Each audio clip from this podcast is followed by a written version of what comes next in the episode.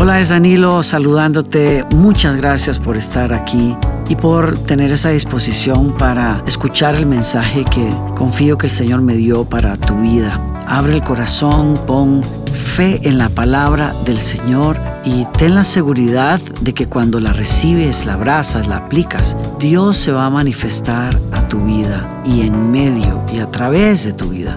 Y eso es lo maravilloso de la fe nuestra fe es viva. Dios está vivo, está operando en el mundo el día de hoy. Así es que prepárate. Sé que va a ser un buen tiempo y acompáñanos en este encuentro con Dios a través de su palabra.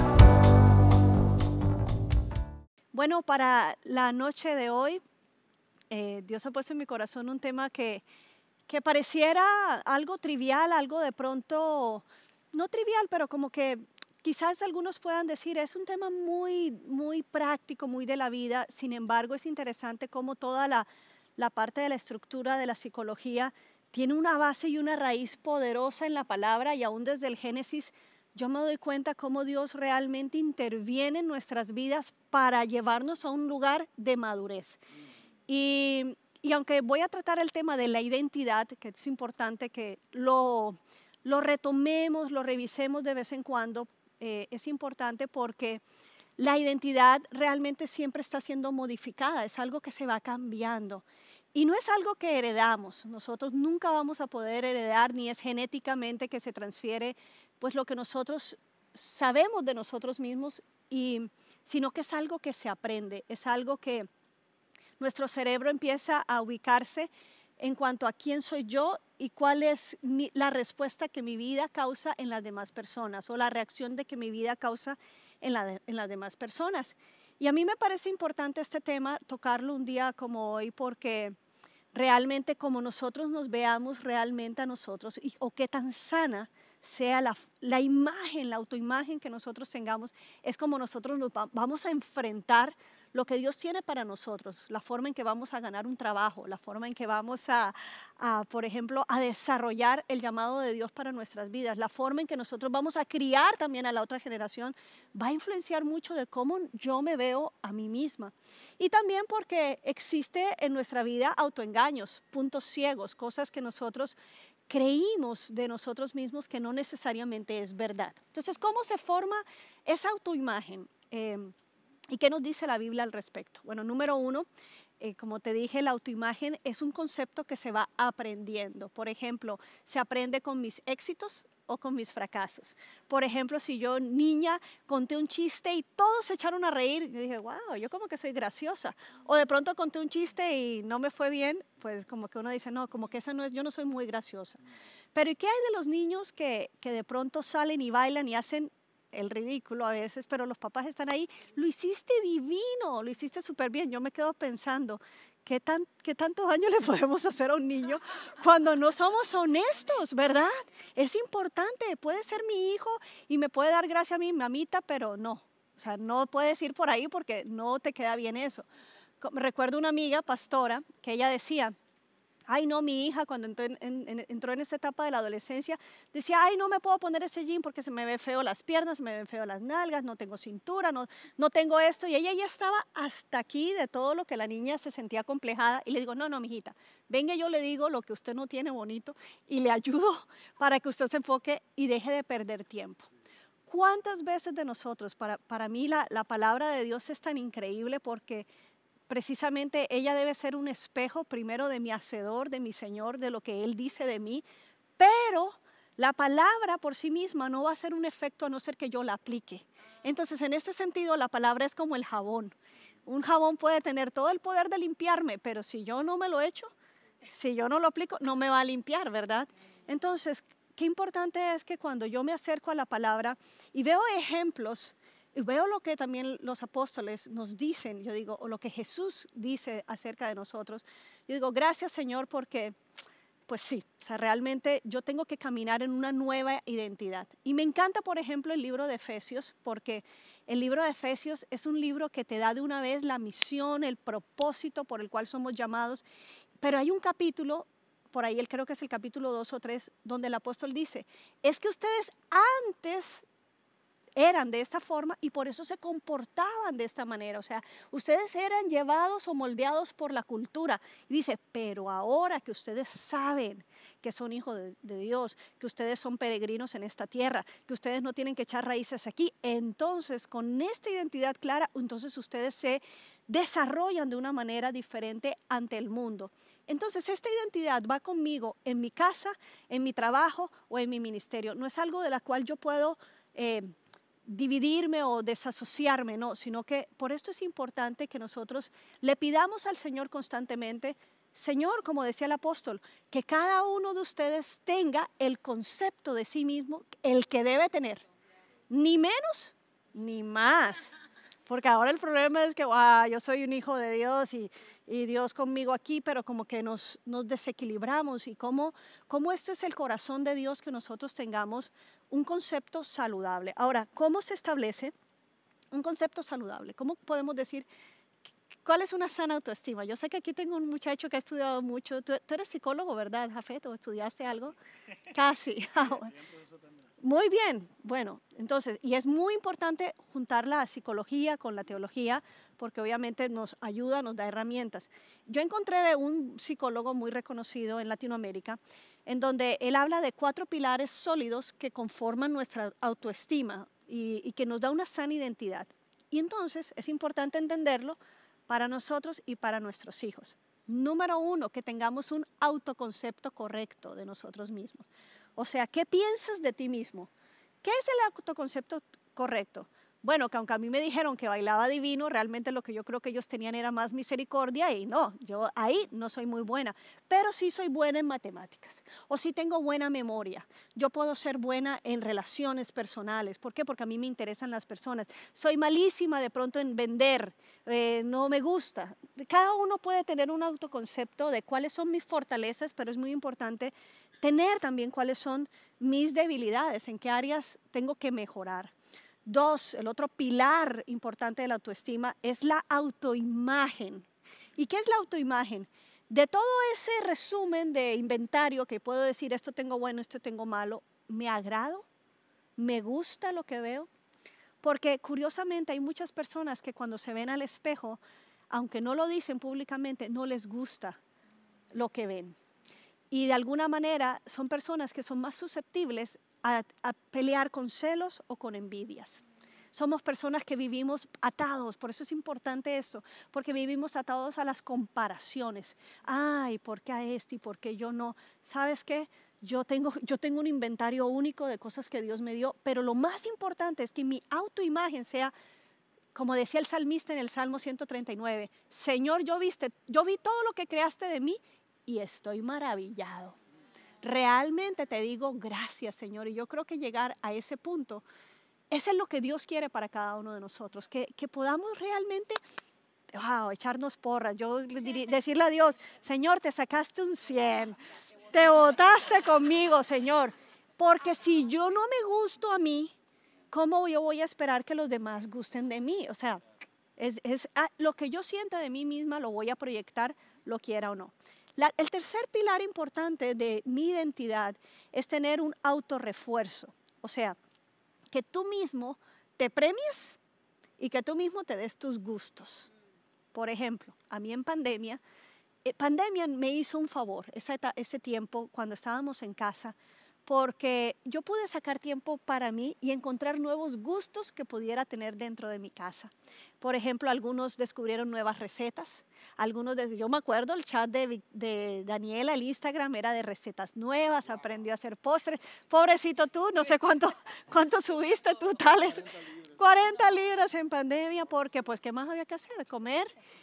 Pero, por ejemplo, yo encontré ciertos disfrutes. Para mí, yo nunca había usado latina en el baño y empecé a disfrutar. Y dije, ¿sabes qué? Este es un tiempo para mí, me gusta escuchar una música, me gusta quedarme tranquila. Y empezar el autorrefuerzo es buscar qué cosas le hace bien a Gloriana, con qué cosas me siento bien. Por ejemplo, ¿cuál es la senda espiritual que cada uno de ustedes puede desarrollar y desarrollarla?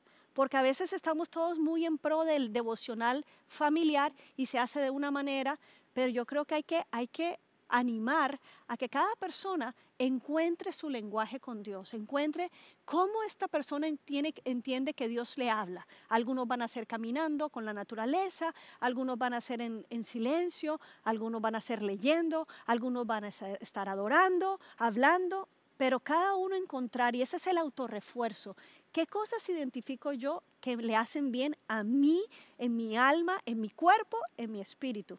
Y cuarto pilar es la autoeficacia, que quiere decir que, eh, ¿qué tanto haces tú para mejorar a ti mismo? Ok, ¿qué tanto invierto en mí misma? ¿Cómo yo puedo buscar cursos, buscar cosas que, que realmente me nutran y me hagan crecer, quizás en áreas donde no soy tan buena o quizás reforzar las que sí soy buena, ¿no? Hay cosas que, hay artes que se descubren y todo esto es importante, como te digo, para para ser eficaces precisamente.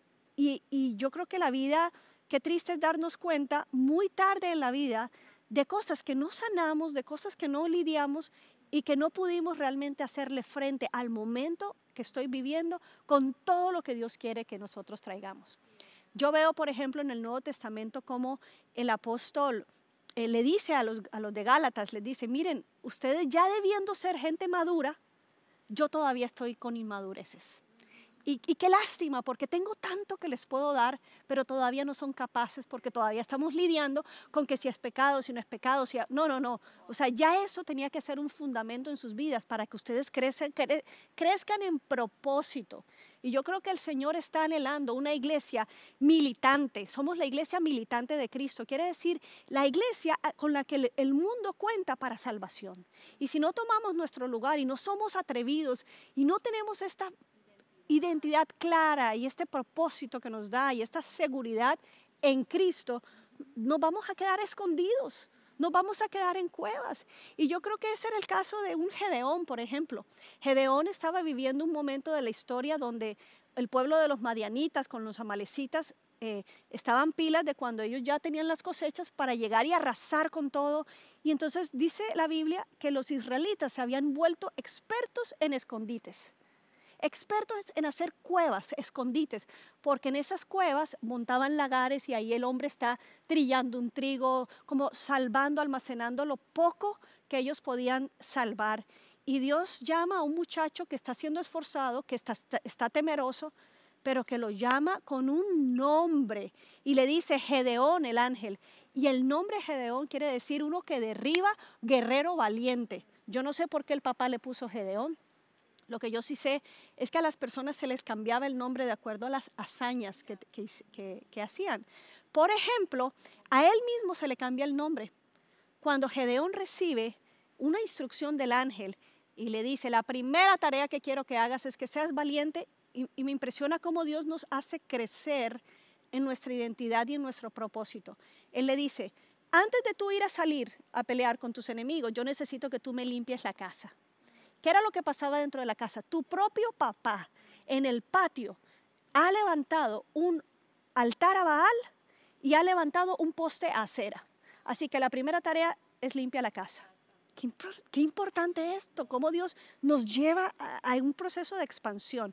¿Y qué hace el hombre? En la noche, escondido, viene, tumba el altar de Baal, eh, corta la madera del poste de acera que era para otro tipo de adoración, y con eso le prende leña, mata un toro, el segundo toro más grande, o sea, hasta eso. Escoge no el, que está chiquito, no, uno que vean, pero lo hace escondidos. Y cuando el pueblo se despierta y ve lo que, ha, lo que ha pasado y saben que fue Gedeón, quieren matarlo. Y el papá sale a defenderlo y le dice, si Baal, o sea, si mi hijo hizo algo contra Baal, que Baal se defienda. O no es Dios porque ustedes tienen que matarlo. Me pareció súper inteligente este papá, cómo cubre. Dice, pues si, si él se metió con Baal, pues que Baal tiene que ser súper fuerte para acabarlo, que Baal se encargue. Y desde ese momento le empezaron a llamar Jerobaal. curioso, cómo los nombres van cambiando de acuerdo a las hazañas. Y esto es algo importante porque a nosotros a veces se nos llama, se nos han quitado el nombre para ponernos un apodo por lo que fuimos. Ella, ay, gorda, ay, la negra, ay, la nena. La nena, bueno, en Colombia, en Barranquilla, la nena, la nena, pero resulta que la nena me quedaba bien cuando era una nena, ¿no? Pero ya yo aquí grande, una pastora, y el otro día nena, y uno... o Glorianita, imagínate, de que mi nombre es grande, Glorianita. No sé si algunos les pusieron un apodo. ¿Tú tenías un apodo? No. ¿Qué más? Ah, eso, no sé, pero a veces hay apodos que nos ponen. ¿O qué hay con los diminutivos de los nombres? Cuando soy pequeña le queda bien cuando tal vez un diminutivo. Pero para nosotros, por ejemplo, con nuestra hija Victoria, amamos el nombre de Victoria, pero nunca nos gustó el apodo Vicky. No nos gustaba cómo sonaba. Por lo tanto, fuimos muy enfáticos en llamarla siempre Victoria. Y sabemos que hay gente que de cariño le dice Vicky, y ella, ella dice, yo no tengo problema. Yo le digo, sí, mamita, pero tú te llamas Victoria. O sea, tu nombre, tu nombre encierra propósito. ¿Alguno de ustedes sabe qué significa su nombre, por ejemplo? ¿Qué significa Jimena? ¿Tú sabes? A ver, a ver alguien que sepa. Princesa. ¿Princesa? ¿Ingrid? Lealtad. Ruth. Ok, ¿tú? Hijo de promesa. Hijo de promesa, Jafet. Oh, qué belleza. Mi padre es majestad, Abiud. Mi padre, tal es tu nombre. Mi nombre significa verde. Vida. Esperanza. Oh, esperanza. bueno, uno que trae esperanza a las personas. Es, Daniel se lo sabe acá de este lado. Dios es mi juez. Es tu nombre. Dios es como mi defensa. Dios es el que va delante de mí. Nancy, gracias. Oh, mira, qué curioso. No googleaste bien. Gigi, ¿sabes? Es como, como lealtad. Es, es una palabra que también significa lealtad. Yo te conozco como Gigi, pero ¿cuál es tu nombre? Giselle. Oh, Giselle. La- hermoso el nombre. ¿Sabes qué? Para Dios es importante el nombre que tienes. Y yo te quiero decir que tu nombre nunca fue casualidad. Tu nombre tiene que ver y está relacionado con propósito, aunque sean mezclados los nombres. Mejor porque buscas la raíz del uno, la raíz del otro. Yo les, yo les quiero contar una, Pero ya me acordé de Jimena, dice, la que escucha. la que escucha, mira, muy importante. Y si es cierto. Bueno, el punto es que para Dios, para Dios no fue casualidad tu nombre. Y aunque hay personas que lidian con su, con su nombre, por ejemplo, Miss Dory, la mamá del pastor Joel, el nombre de Miss Dory es Dolores. Y ella me decía en una ocasión, porque le dieron un reconocimiento, y ella decía, yo no puedo creer cómo mis padres me marcaron con un nombre tan terrible como Dolores, porque ella sufre de polio. Y ella me dice, y yo sufrí de polio, entonces yo siempre ligaba mi polio a mi nombre, O sea, mi situación a mi nombre. Dijo, pero, y siempre hay un pero, pero en la redención de Dios. ¿Qué ministerio me ha dado Dios? Ir a orar por los que tienen dolencias. Dios es especialista en cambiar. Entonces hay, hay, es importante que cada uno sepa hasta por qué me pusieron ese nombre, ¿no?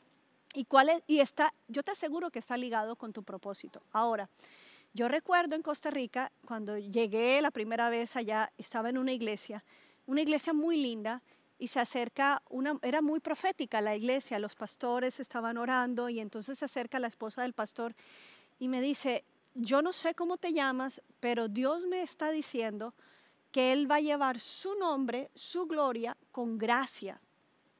Yo me, entonces me- yo me quedo así como, nunca me habían dicho eso, nunca había pensado. Y me dice ella, ¿cómo te llamas? Y yo le digo, bueno, Gloria Ana. Realmente mi nombre es separado. ¿Por qué separado y por qué me conocen por Gloriana? Un tema de registro civil.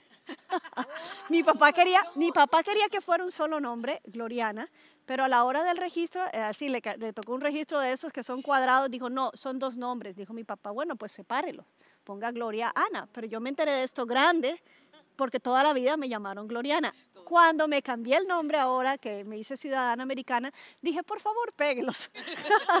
Entonces ya en los documentos soy Gloriana. Una monja, yo estudié en colegio de monja, siempre me llamaba Ana Gloria. Ana, se equivocaba yo, madre Gloriana, madre. Entonces por esa razón dije, mejor lo pego y no hay problema. Pero a mí que me impresiona que esta mujer, cuando yo tenía unos 20, 21 años, me dice, Dios te ha dado un nombre y Dios va a lucir el nombre que tienes. Vas a llevar su nombre con gracia. Y yo te voy a decir algo para la gloria de Dios. Yo te voy a decir algo. Cada vez que yo recibo un cumplido de muchos de algunas personas que nos siguen, de personas dicen, es que hay una gracia de Dios. Yo le digo, sí, sí, porque estoy cumpliendo el propósito de Dios. Así que qué bonito es entrarle eh, sin miedo, sino más bien, si tu nombre es esperanza, es que donde yo me paro, yo sé que yo voy a traer esto, yo sé que es lo que voy a traer. Así que es muy importante que que nos quitemos esos, esas etiquetas que nos han dicho, la impuntual, eh, la torpe, por ay, qué torpe, qué traste, la calva, la, no sé. ¿sí? Una amiga me decía, yo hasta los tres años fue que me creció el pelo y toda la vida me dijeron la calva en la familia y ahora tiene un pelo increíble. Pero ¿y qué de los apodos cuando tenemos por nuestros fracasos? Que cuando, cuando nos vemos al espejo, lo que sale es, es esa memoria negativa. Y yo creo que el Señor dice, basta ya de mirar en recuerdos de fracasos y empieces a tratar los fracasos como son. Los fracasos fueron circunstancias de las cuales puedes aprender de la cual vas a crecer, pero no te van a definir. Y levantarnos en una, en una identidad como hijos de Dios, como herederos de promesas, herederos de la victoria de Dios y realmente de la victoria que Cristo ganó para nosotros. Ahora, ¿cómo, cómo sabemos que estamos lidiando con problemas de identidad? Muchas veces nos vamos a, no, no somos personas fáciles para recibir cumplidos. Por ejemplo, ay, qué linda ropa. Ay, si vieras qué barata la conseguí ay, qué lindos zapatos, ay, no, pero estaban en una ganga. O sea, nunca podemos, ¿verdad qué pasa? Ay, qué lindo, ay, qué lindo corte de pelo. Ay, pero si vieras que fue un accidente, no era lo que yo quería, yo quería era otro. Entonces, uno dice, espérate, ¿qué pasa con cuando, y nosotros mismos debemos estar pilas, ¿por qué no puedo recibir un buen cumplido? Eh, porque de pronto crees que es orgullo, no, porque si tú recibes un cumplido, es porque tú estás cumpliendo en el propósito de Dios, algo que Dios te ha dado. Y es bueno que digas gracias. Verás si lo usas para la gloria de Dios o para tu propia gloria, pero hay que aceptar las felicitaciones, los cumplidos. Aleluya, lo que nosotros creemos, ¿verdad? Y yo creo que esto nos va a hacer saludables. Miren, por ejemplo, en la palabra, en el libro de Génesis, siempre me, me impactan dos historias en Génesis, dos historias con respecto al nombre. Número uno, con Jacob. A Jacob se le llama el que viene agarrado, o sea, el que viene siempre peleando con su hermano, el agarrado del calcañar de su hermano, suplantador. También le pusieron porque él quiso tomar después, o sea, le hizo honor a su nombre, ¿no? Fue un suplantador eh, y luego parece que con Labán, con su suegro, eh, también lo acusaron de esto, aunque Dios lo estaba bendiciendo, de uno querer, de querer robar las ovejas de Labán, mejor dicho, siempre tuvo problemas con su identidad, lo definía así. Pero cuando tiene un encuentro con Dios, el ángel de Dios le dice, ¿cómo te llamas? Yo me he llamado toda la vida, he sido suplantador. Y dice, pues hoy, para los propósitos que tengo contigo y con la nación, hoy te llamas príncipe. Un príncipe es uno que tiene un título, un lugar, una herencia, una, una autoridad. Nada es robado, Está, se te entregó. Y yo digo, wow, qué, qué sanador esto para la vida de Jacob. Pero tiempito después, él lo está viviendo en su propia familia. Su esposa eh, Raquel está embarazada de el último hijo que ellos van a tener, él no lo sabe. Está embarazada y ha sido un parto tan difícil que ella en su suspiro, cuando nace, ella dice Benoni, le pone al hijo, que quiere decir hijo de mi tristeza, el hijo de mi dolor. Entonces la partera sale con un niño, acabó de morir tu esposa Raquel, pero aquí está el niño y ella dijo que, se iba a llamar Benoni. Y dice Jacob, no. O sea, uno que sabe que fue marcado por un mal nombre, él dijo, no, no se va a llamar Benoni, se va a llamar Benjamín, que quiere decir hijo de mi fuerza, el hijo de mi mano derecha, porque solo uno que ha vivido la maldición de una mala identidad, de alguien que te marcó, de algo que te ha perseguido toda la vida y encuentra libertad, va a hacer lo mismo con los demás.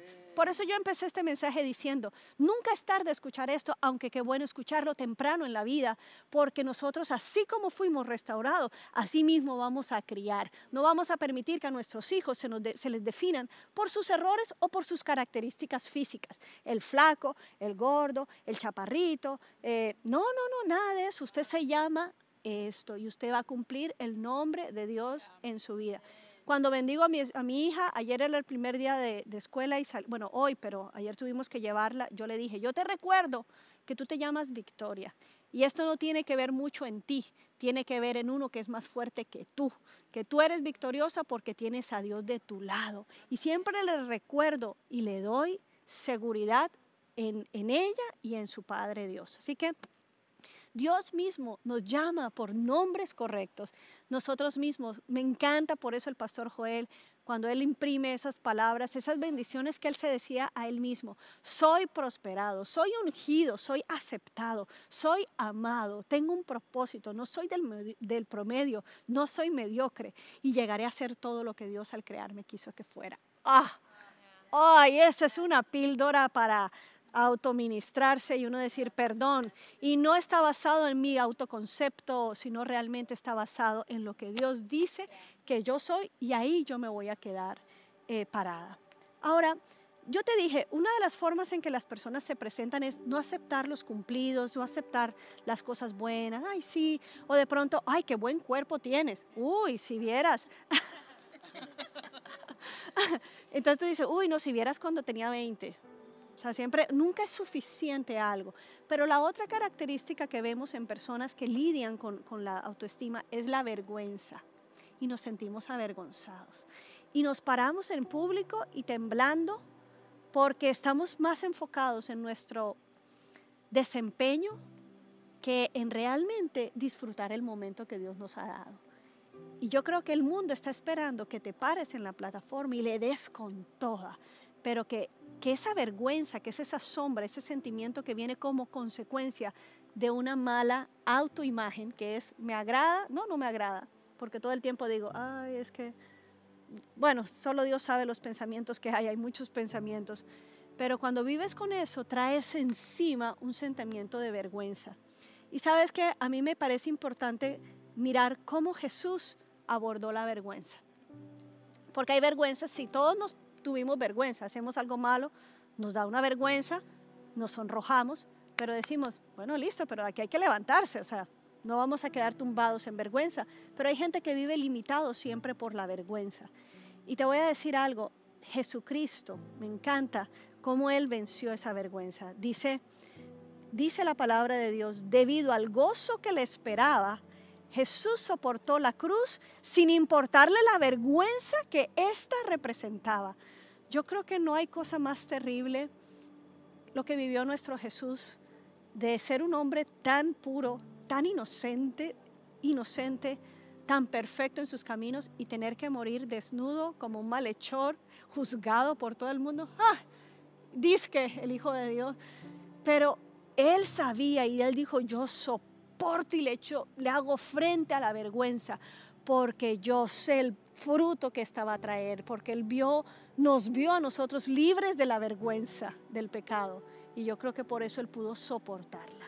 Y yo creo que nosotros debemos, una vez recibamos la sanidad de Dios en nuestra vida, nosotros tenemos que decirle goodbye, adiós a la vergüenza. ¿Por qué? Porque Jesucristo se dejó desnudar para que nosotros seamos vestidos en esa cruz. Jesucristo, como yo le digo a veces ahora a mi hija que está en esa etapa en donde lo, cuando son jóvenes, son más como, mm, perciben más cómo van a lucir. Entonces, no, no, a mí me da pena hacer eso. Y yo le digo, pena que te vean robando. Pena debe dar que uno haga algo malo. Pero hacer esto, que uno es bueno, dale con toda, porque aquí no vas a, aquí no tienes por qué tener pena. Y yo creo que el Señor, como te digo, hay una iglesia que necesita estar despierta, que necesita salir de los escondites, como un Gedeón que salió de un lugar escondido a decir, si tú lo dices, Señor, yo voy. Y ahora, Señor, tranquilo porque tengo tres mil. Y Dios le dice, no, mijito, no son tres mil, te vas a ir con 300. Ay, Señor, no me dice el cuadro completo, pero si tú lo dices, yo voy. Y este hombre caminó en lo que Dios le dijo a él y yo creo que es el llamado de Dios para cada uno de nosotros, caminar en lo que Dios dice y en ese propósito. Y te voy a decir algo, si tal vez tú piensas, esto ya es muy tarde, yo creo que Dios es especialista en la redención, en que lo que tú puedas vivir ahora, en que desarrolles nuevos sueños, que le preguntes al Señor, Señor, ¿en qué áreas yo quiero realmente meterme? Revélame a mí, no quiero vivir bajo la sombra de alguien que me diga qué hacer, cómo vivir. Yo quiero vivir realmente bajo la sombra de tus alas, como dice el Salmo. Bajo la sombra de los alas es el lugar seguro, es el lugar donde encuentro mi verdadera identidad y encuentro mi propósito en la vida. ¿Por qué no oramos? Gracias Señor por este tiempo de tu palabra, Señor. Gracias porque en cada uno nos has dado un propósito y un nombre. Y yo en el nombre de Jesús oro. Que tú, Señor, seas ese espejo, tu palabra siga siendo ese espejo para nuestra vida en donde corrijamos lo que está muy arriba, Señor, de nosotros, pero también donde levantemos las áreas donde otros nos han pisoteado. Hoy en el nombre de Jesús, oro Espíritu Santo, que tú traigas sanidad a nuestro corazón, Señor de fracasos del pasado, de errores que nos definimos en esos errores. Tal vez decimos, no voy a poder hacerlo porque lo he intentado varias veces y no puedo. Pero hoy en el nombre de Jesús, hoy se quitan los límites de nuestra vida. Hoy oramos, Señor, que nadie nos pone los límites, ni el enemigo, ni el infierno, porque tú mismo en esa cruz, Señor, te vestiste de vergüenza para librarnos, sanarnos, Señor, y hacernos caminar en libertad. Oro en el nombre de Jesús, Padre, que tú seas, Señor, realmente hablando y animando con tu Espíritu Santo cada corazón que se siente hoy abatido, que siente que no hay esperanza. Hoy te hablo de parte del Espíritu y te digo, hoy te levantas en el nombre de Jesús a brillar, a entender que eres una vasija de barro, pero que tiene el gran tesoro del poder de Dios en sus vidas. En el nombre de Cristo Jesús yo te lo pido, Señor. Amén y amén.